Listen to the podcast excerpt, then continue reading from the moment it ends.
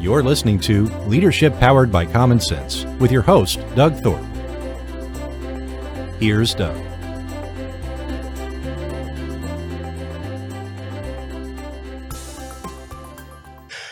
Well, greetings, everyone. You're listening to another episode of Leadership Powered by Common Sense. I'm Doug Thorpe, your host, tour director, and guide on this journey.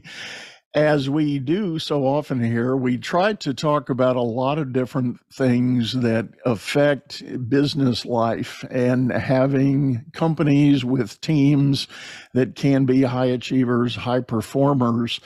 And in the whole spirit of talking about high performing teams, there's nothing more critical than the starting point. How do you identify talent? How do you bring them in properly? And how do you know you've perfected the right fit? And if you're a candidate out there looking for a new job or a job change, you have the same kind of burden. How do you know you're going to fit at the company you're entertaining the idea of joining? So today I've got someone who's going to help us dig into all of that, connect some dots, and hopefully give you some ideas and solutions for better practices. Her name is Katherine McCord. Katherine, welcome to the show.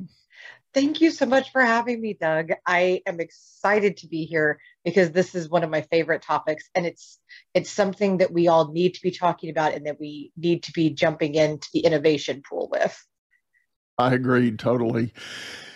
Markets are ever changing and practices are ever changing. And folks, when we were in the green room, Katherine and I were having a good discussion. And I quite frankly, I hope we can recreate it here on the show. Because I was serious what I said on the lead in, you know, this whole idea of talent acquisition, that's the tip of the spear. That's where kind of everything starts.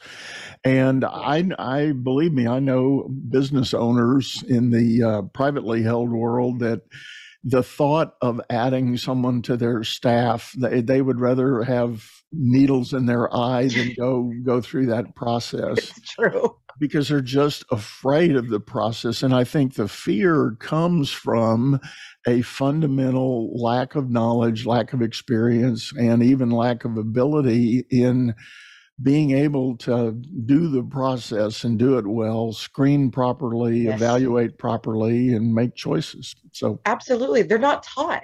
It's just, oh, poof, you're a leader. Well, I guess you know how to interview and find talent now. No. Why would we ever assume that? That's insane.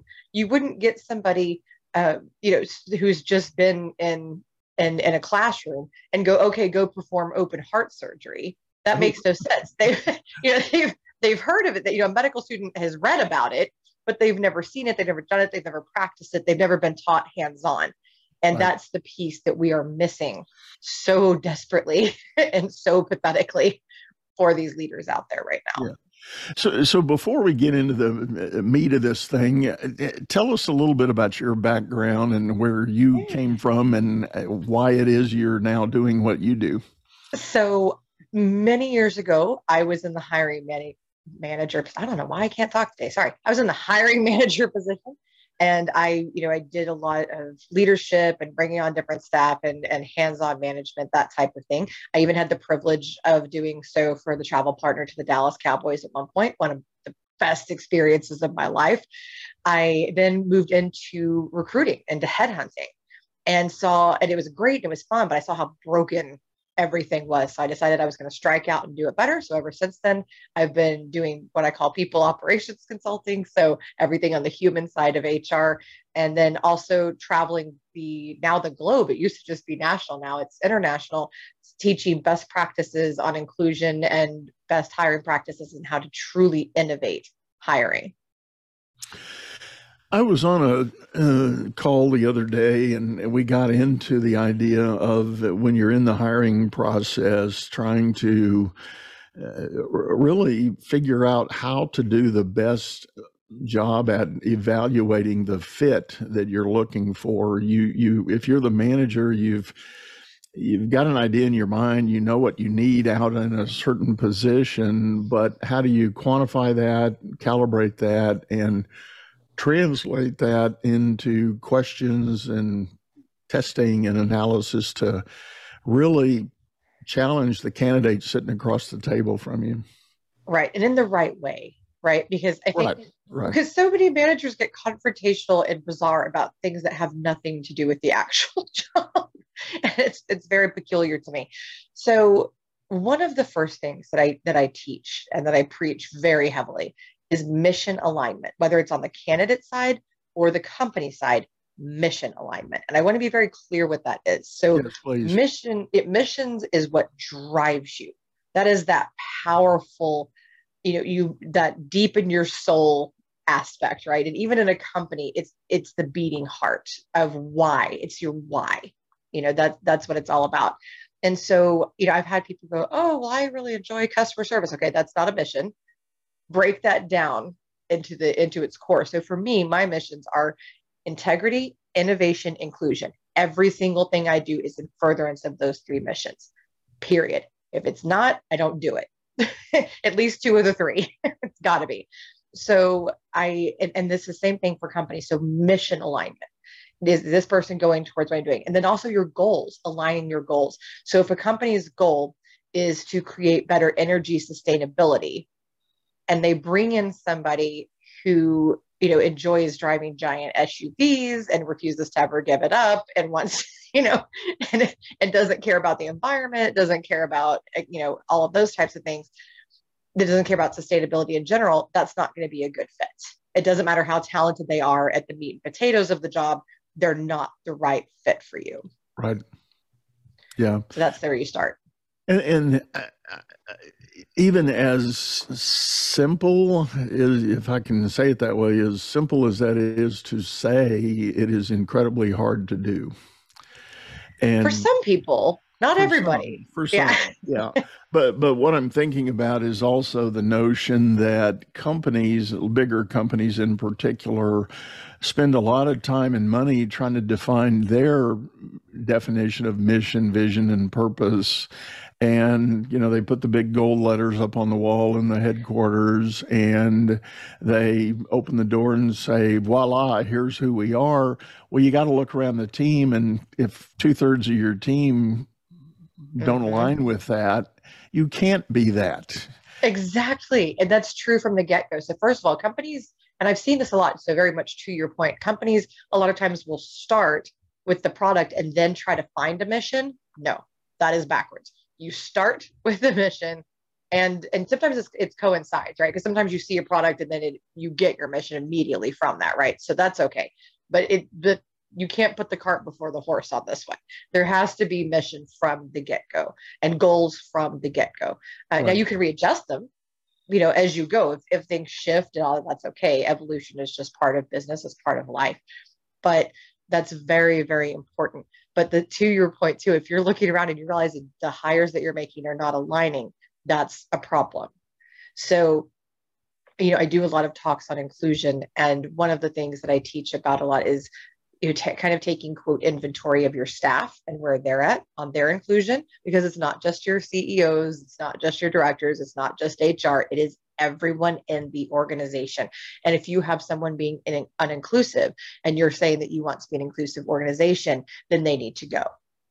And you can try to talk to them and help them for a small period. But if they're not getting it, because it's a very simple concept, then go. Then you've got to let them go. And the same thing is true for everything else. Again, back to the analogy of the sustainability focused company. If you have someone that's just not on the same page, then that's not the best fit for you. Right. Yeah, very powerful.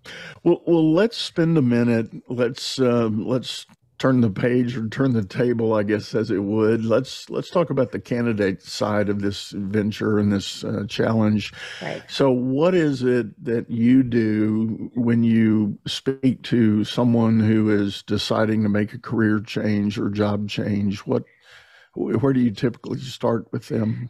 Oh, a lot of times what's interesting to me is that a lot of people know that they want to make a change, but they don't know to what. Right. A lot of times, or they'll have one thing in their mind, but once they start to explore that, it sort of pivots.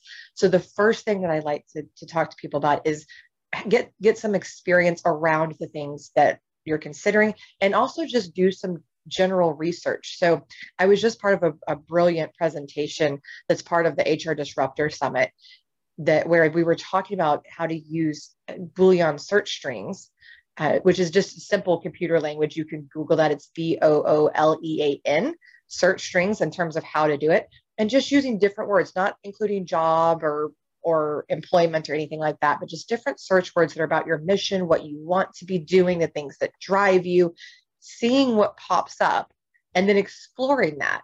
And just kind of, and then there again, you can kind of get back into the mission and the goal alignment, right? And find some creative ways, which I'm sure we'll dive into that in a moment, some creative ways to reach out to these folks and kind of step out of the mold and stand out.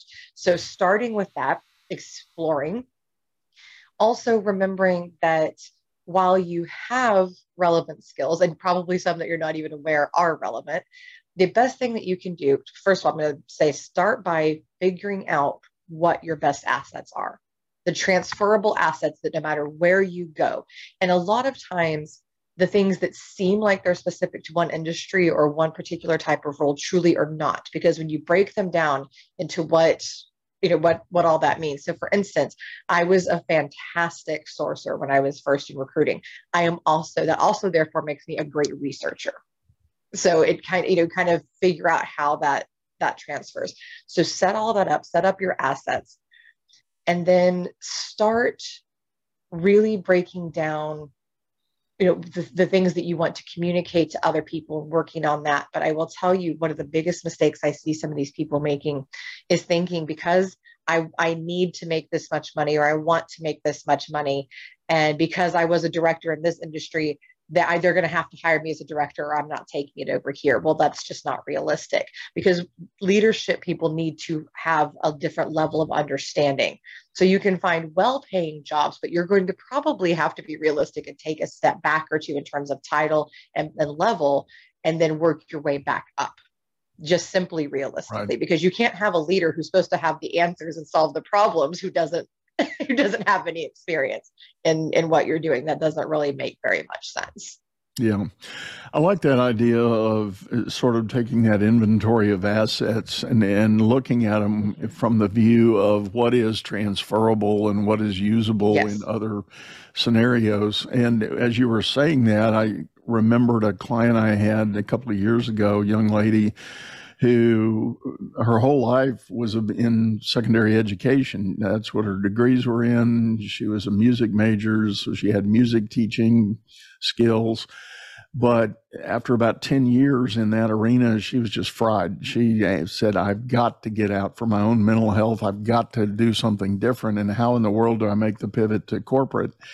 So we sat down and through a series of meetings, I said to her, stop thinking about what you do as a high school music teacher. Stop. Right. Right. Let's look at the work. Let's look at the substance of the task, and let's start framing those things in language that fits business. Yes. And she did a really good job of, she was definitely a smart young lady, but she did a really good job of packaging all that. And then when I saw what she was talking about, and I asked her, I said, is this really to use your word, is this really your sense of mission in life or vision and purpose? And she said, yes, I love doing this. I just don't like doing it for high school kids anymore. Fair enough. I said, okay, well, understood. So I said, guess what? You are a training and talent development person. Mm-hmm. I said, you're talking to me about creating curriculum that can advance people in their role and in their life and in their career. I said, so we need to focus your energy with the talent development world. And she said, I don't know what that means. And I had some, connections and experience. I introduced her to some people, and she hopped on a plane and went to the national conference. The ASTD folks were having a big conference in Florida, and she just showed up and started walking the hall, and she got 3 job offers at the conference. And I tell people that all the time. People underestimate the power of conferences in your job search, not just networking events, which yes, you should be doing, especially industry relevant ones. But go to conferences, go to small business expos, go to places where folks will be hiring, or there are companies who are obviously hiring somewhere, and go interact and showcase yourself, and you'll stand out. Most people don't do this. So go out and just let them meet you. That's half the battle right there, right? Is getting in front of people. Well, that's your opportunity. Walk right up to them and say, hey, here I am. Right. I've done that. I've gotten accidental job offers, not even looking, but people meet me and they talk to me and then they'll go, oh, you should come work for us, you know, and it's wonderful. And what we're really talking about here is the opposite, is that, well, not the opposite, the flip side of something that I talk about all the time with on the corporate side, which is to quit creating the ideal candidate profile, because you're creating a metric that isn't realistic and it's very limiting. You're saying this is the only right that can be. Well, the same thing, candidates do the same things to themselves. They're saying, well, this is all I've done, so clearly that's all I'm qualified to do, right? And then when they communicate that on their resume, again, I know we're going to talk about this. I hate resumes so much because people, as they stand right now, I am not a fan, because it's a bunch of what I did. It's your history. And it doesn't tie in well to what you're going to be doing and what you're really capable of. You know, what you did do, okay, fine. But ultimately, and I used to tell people this all the time as a recruiter, I don't care. What can you do for me now? What can you do for me? That's great that you did all that. Yay for you. But what can you do for me? And so what you want to communicate are those things. And just how you guided that young lady. You know, look at all these great skills you have. Just take that and show other people and talk to other people about that. Right. Yeah, so I think the key point there is the idea that if and again, we're talking about the candidate side of things for a moment. Mm-hmm. Yes. If you've got this history, you might be guilty of falling in that box. Somebody painted a picture for you. Yes. You served in that role. You might have done well with it, but again, I like your point, basically, so what? Yeah. Kudos for you. Okay. Congratulations. But let's look forward. What are we going to do in the future? Mm-hmm. So in back in the day when I was doing my career transition nonprofit organization, we had a principle. I even encouraged people as they were building their job histories to be careful about the titles they used for those roles. Yes. Because you pigeonhole yourself if the title is not transferable to the place you want to go. 100%. I always tell people to use descriptive titles, and people, well, that's lying. No, it's not. You're describing what you're doing. Job titles are all hooey anyway. I mean, good grief. Bank of America is one of the worst examples out there of calling people assistant vice presidents and VPs who have no level of executive function whatsoever. Right, so Job titles are just silly. Just call yourself whatever you want, you know, whatever just actually describes what you did. Well, and I told people, and you hit a nerve there, Katherine, you know, I'm an old banker, so be careful. But you know what I mean about the job titles. They're very bizarre. Oh, absolutely. I agree totally. And that's my point. That's exactly what I told my folks. I said, you know, when I was in banking and I needed a new role on my team, I would go to HR and say, I want to create a job. I want to have a person and they need to do X, Y, and Z. And then HR would inevitably say, what do you want to call it? And I would say, I don't care. I don't care what we call it. And I said, I know you've got standards and grids and charts and, you know, tic-tac-toe boards. I said, call it whatever you want to. I don't care. Yeah. And God loved the person that came to work for me. They got stuck with that title on their resume forevermore. And it genuinely, in the spirit of the business, meant nothing. Right. Nothing. Yeah. It was an administrative convenience. Yeah. Exactly. It doesn't really matter.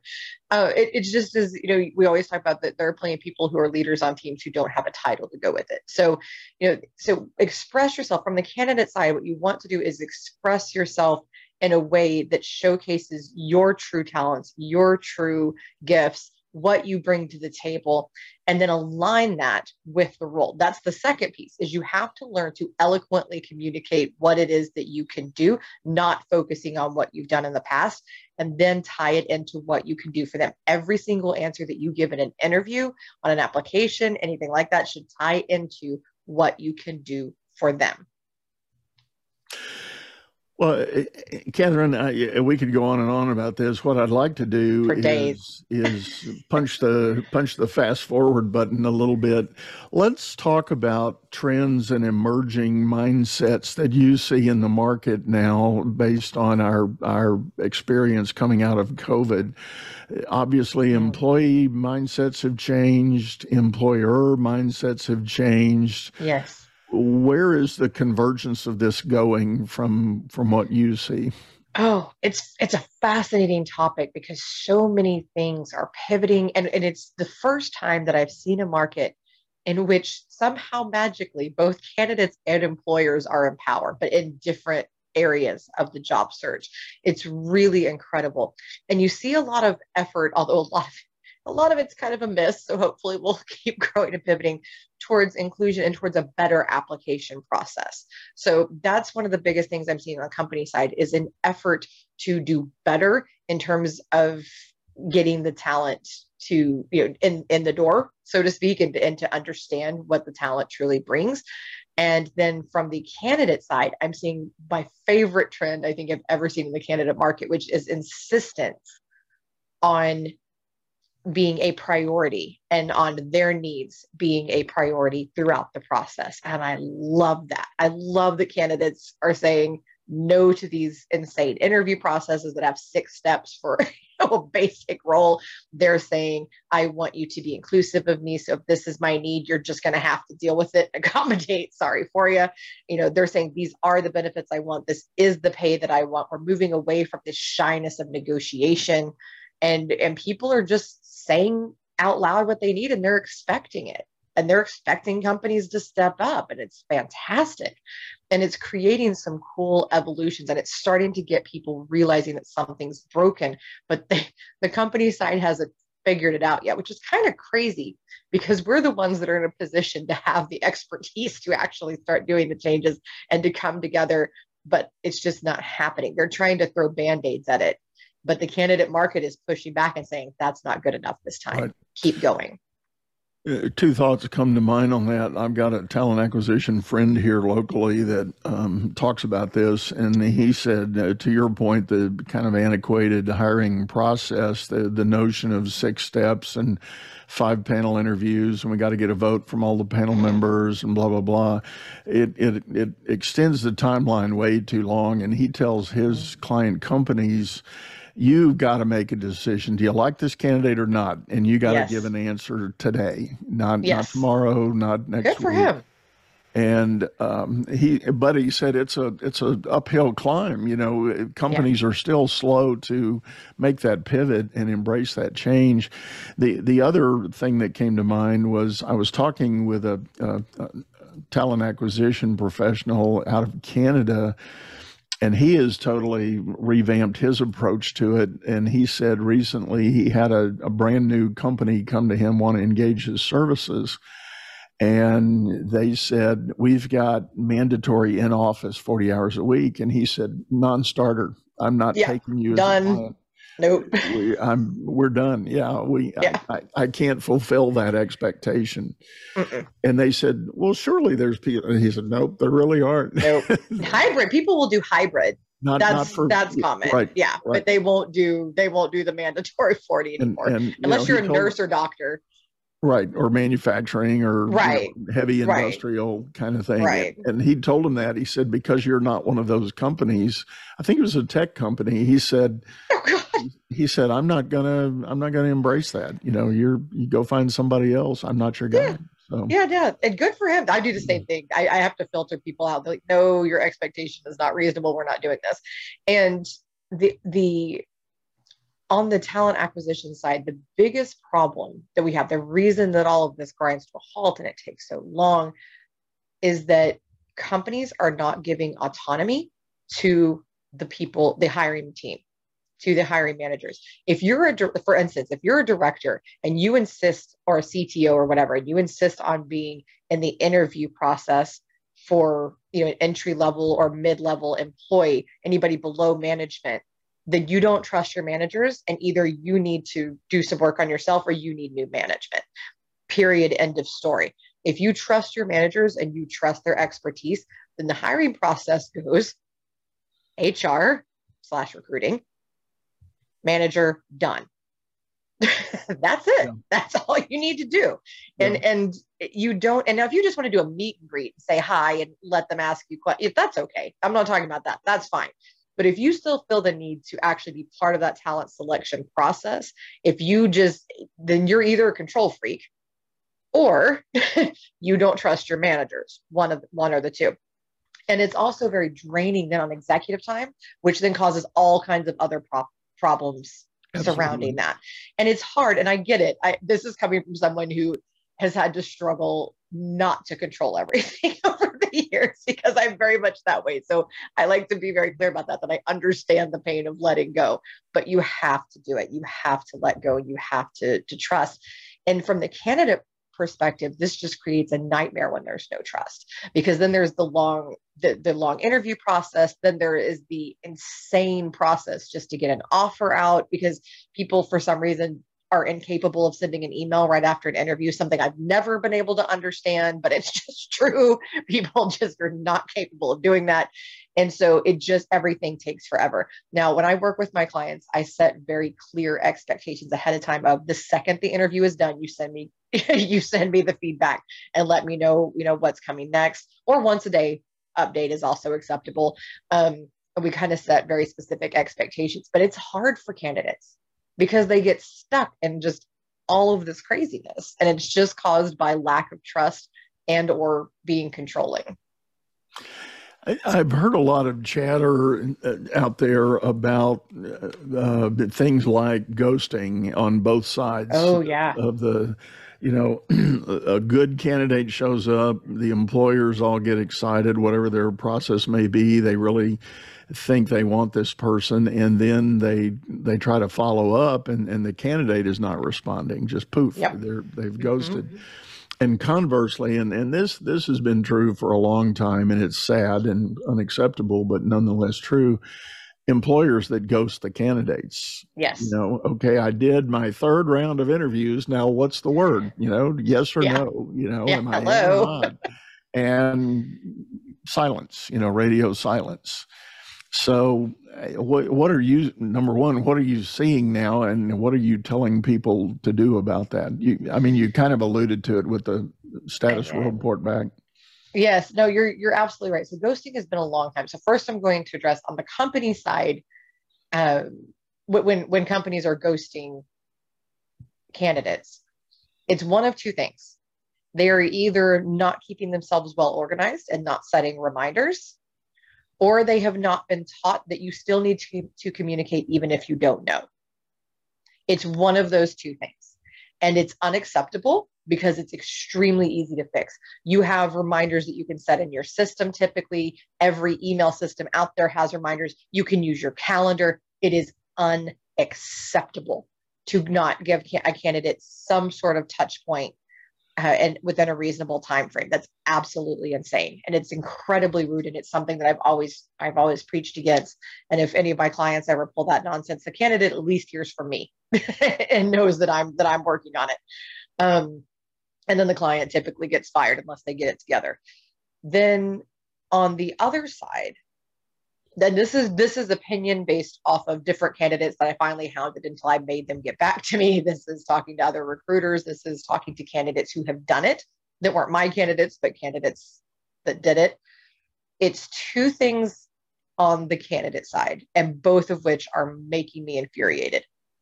One is a very selfish, well, I don't want to tell them I got another job, or I don't want to tell them I want to do it, so I'm just going to avoid them. It's awkward. I don't want to.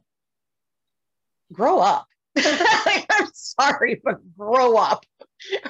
Be respectful. You don't want somebody to do that to you. Get over it and send them the email. And it can be email. You don't have to call them. I understand if you don't want to do an awkward phone call, that's okay.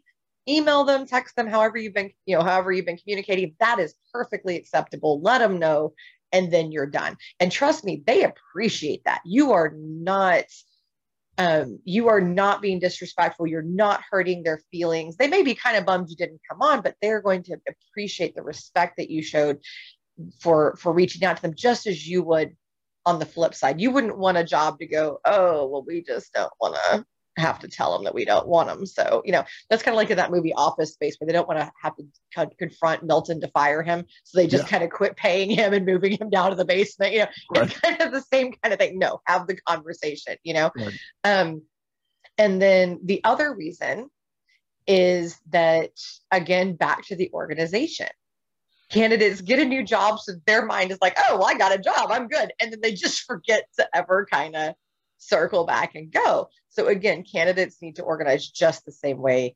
And just use your Google Calendar, your Apple Calendar, whatever in the world it is that you use, and just set little reminders for yourself. And if you get that new offer and you get that job, celebrate, enjoy it. That's a great day. But by the next day, just go ahead and shoot out those little emails or texts and let the other companies know. Because you never know when you're going to need to circle back to them. Just want to put that out there. Yeah.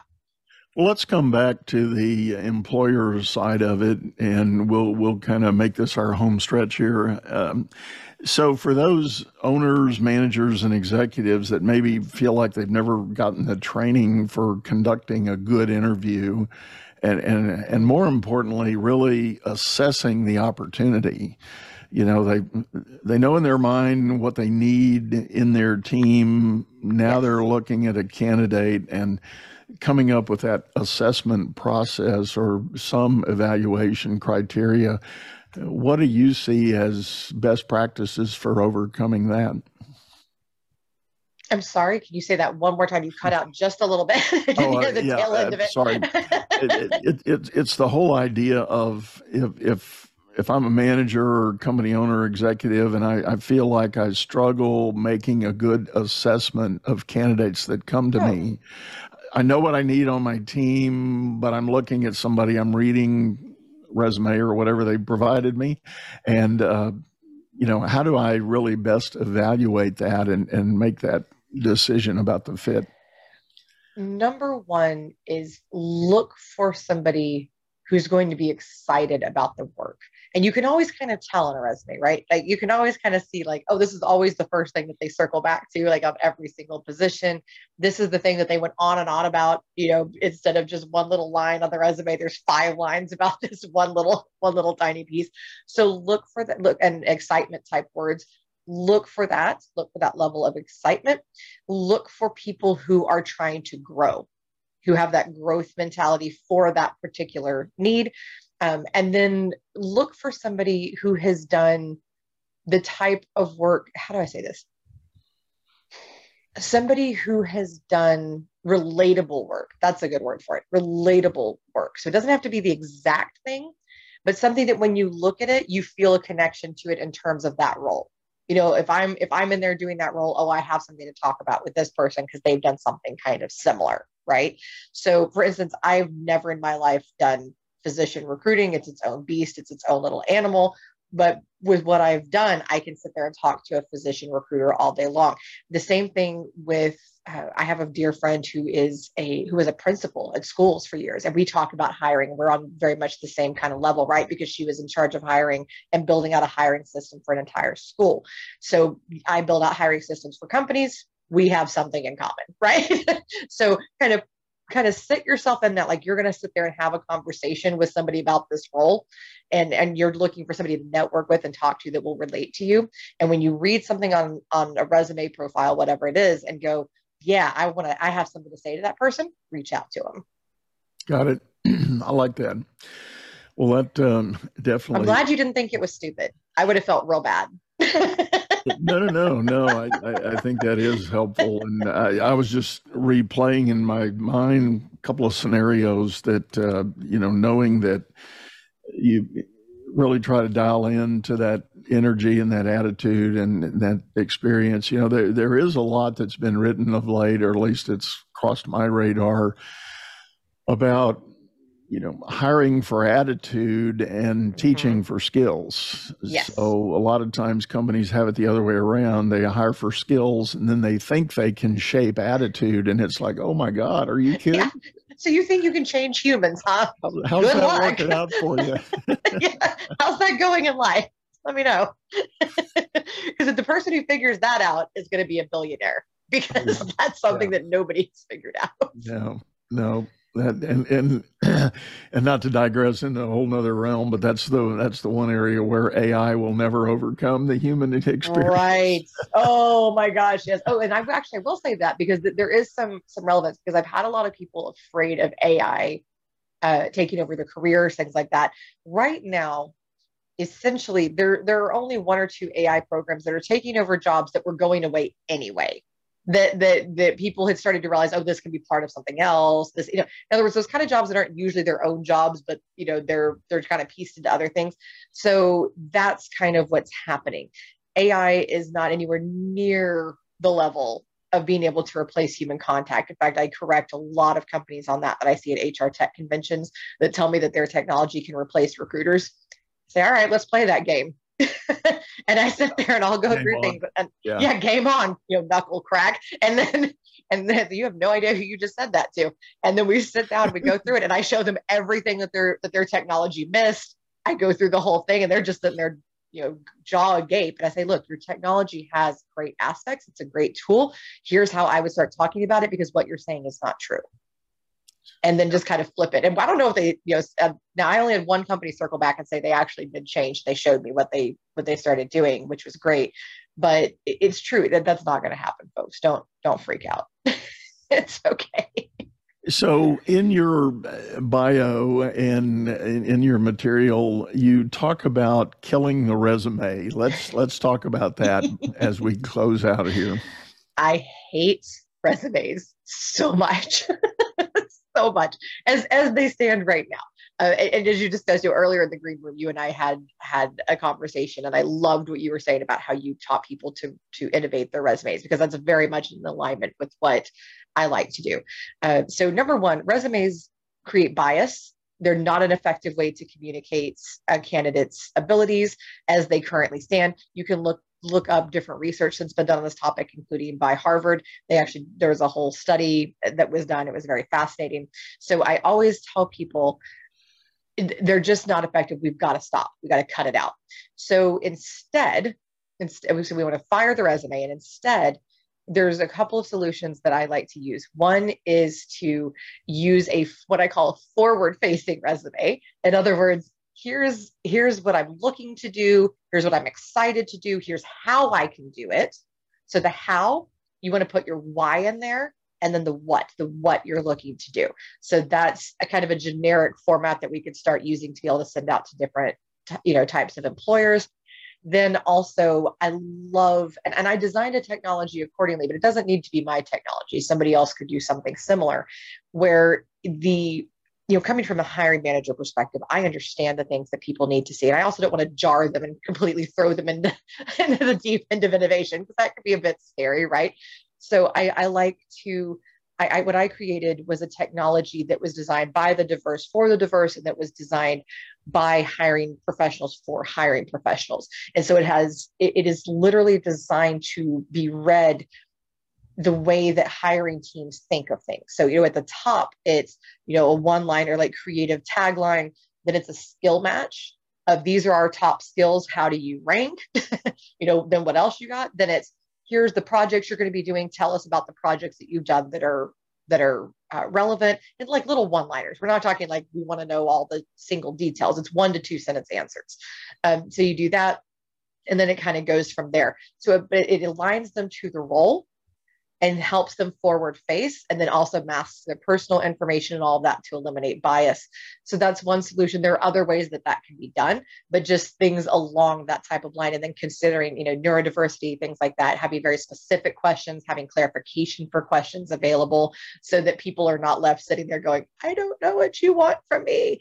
And also, it's very important not to ask interview questions and application processes. I just want to throw that out there. That's also a pet peeve, but that's how you get rid of it. That's how you fire this old, antiquated, burned out resume, is you make everything forward facing and about mission and alignment, and take away all of the, here's, the obituary issue, which just slayed me. Yeah, I had told Katherine when we were in the green room back in my days when running the career transition nonprofit organization I did in the 2008, 2013 timeframe. we taught a principle that the traditional resume was nothing more than an obituary. And so writing your obituary is not what you want to do when you're looking for a job. So we were actually encouraging people then to do more of the, our focus was on creating statements of value that could be that forward thinking, you know, here's what I can do for you. Right. Because, and we took it one step further. It's literally, if you're sitting in the employer's shoes, the question is, how can you make me money or save me money? Those are the two options. That's it. Anything else you do is non-consequential, and you know we don't hire for pretty faces. We we need contribution. Yes. So that was the mindset shift that we began making all the way back then, 2008. 2009, 10. And it was amazing how many people would push back against that. And it's like, that's not how I've done my resume in the past. Well, you know, okay. But it works. As the now popular phrase says, what got you here won't get you there. Innovation and being and doing something that just makes sense always works. You know what I mean? When you, if you just start doing it, and ultimately, that's how we have to get rid of the antiquated version of the resume, is just start changing it. Just candidates just need to quit submitting this nonsense, change it. And then the employers will go, okay, you know, and just roll with it, you know, and the point I made when we were talking in the green room is you got to go back to the core reason for doing a resume. Why do you do a resume? Yes. It is essentially a glorified calling card that gets a prospective hiring manager's attention so that you'll get the call to come in for the interview. Right. And if you can accomplish that with a different story and a different form, wonderful. Great. Hallelujah. Yes. And the only tipping point or tripping point that I can think of is the automation process now of onboarding and the applicant tracking systems.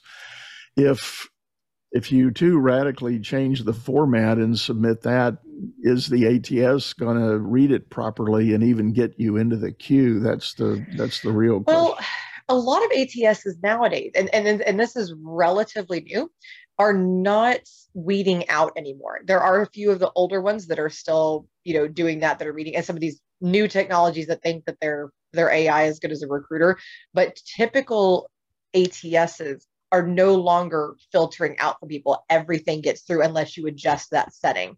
So all of these creative, and I know because I had one that was this way, and it would send me the most interesting things that people had come up with, especially when I did like my graphic design positions and such. Some of the things I got from those folks was just incredible. One person sent me a comic book of their resume, and it was genius. It was freaking genius for that type of position. That was great. Obviously they got a call, but they will let them through. The only thing, you can't send through images. ATS is still will not accept that. It still needs to be PDF. Yeah. PDF, Word, and don't put your picture on it. PDF or Word and send it through. But this layout does not need to be so shocking if you still sort of structured appropriately. So instead of the summary, you know, start with the section that we talked about of, you know, your forward, that, you know, your what you're trying to do, right? Whatever that is, your objective, however you want to call it. And then, which a lot of people don't typically read. So you're going to need to do something to make sure that they read that. In other words, don't put so much on the job descriptions and also that they read that, because then they're going to go, okay, well, that's what you gave me to read. So that's what I'm going to look at. Put your skills right up there at the top in bullet points. That's what people want to see. They want to see what you can do. They want you to make their lives easier. They want you to solve this problem, and they want you to help make them money. So it's so very simple. Put your skills up there at the top and put your why on there and your mission and how your mission aligns with theirs. That right there gets you so very far. And don't put anything strange or that could be discriminatory. Don't talk about your kids ever, ever, ever, ever, ever, ever. Not on your LinkedIn, not on anything professional. If your TikTok is professional, don't put it on there. Don't put it on your resume. Nada. No, yeah. We're all glad that you have kids. We want work-life balance, but that has nothing to do. And so if the first thing you tell an employer is I have kids, then what you've just told them is that's what I'm bringing to the table. And that's the first thing in their head. That's just not good communication skills. So it can also be used to discriminate. So be careful with that, even subconsciously. And then don't, colors are good, but be careful with color usage. Don't make it difficult to read, and don't go overboard so that you're just kind of like, whoa, what was that to me? You know, so be creative and fun, but kind of temperate and make sure that it still makes sense, basically. Yeah. Great. Well, Katherine, if folks want to get in touch and learn more, what's the best way for them to do that? LinkedIn. I am on that platform all the time. Occasionally, I kind of have a break. I just got back from London. I didn't do very much while I was there, but typically I am always on LinkedIn. So connect with me on LinkedIn. Just Katherine McCord. I'm one of the few in the United States with my spelling, so I'm pretty easy to find. And then also you can go to my speaker website, which is kmccordspeaking.com. Okay, great. Well, as always, folks, we'll have that information in the show notes. You can just click down below and you'll get access to that. Katherine, thank you so much for sharing. I think this has really been powerful and good information, so appreciate it. Thank you, Doug. It's been an absolute pleasure. Thank you for having me. Well, folks, as always, I want to remind you, we've got a video version of this over on YouTube, channel by the same name, Leadership Powered by Common Sense. And we have opened up a membership community there on YouTube. So check out all our perks and benefits of becoming a member and a follower of the Leadership Powered by Common Sense community. You can join us over there, see what's going on, and take advantage of all the little goodies that we've got peppered in there. But for now, we're going to sign off, say goodbye, wish you the best, make it a great day. You've been listening to Leadership Powered by Common Sense, hosted by Doug Thorpe.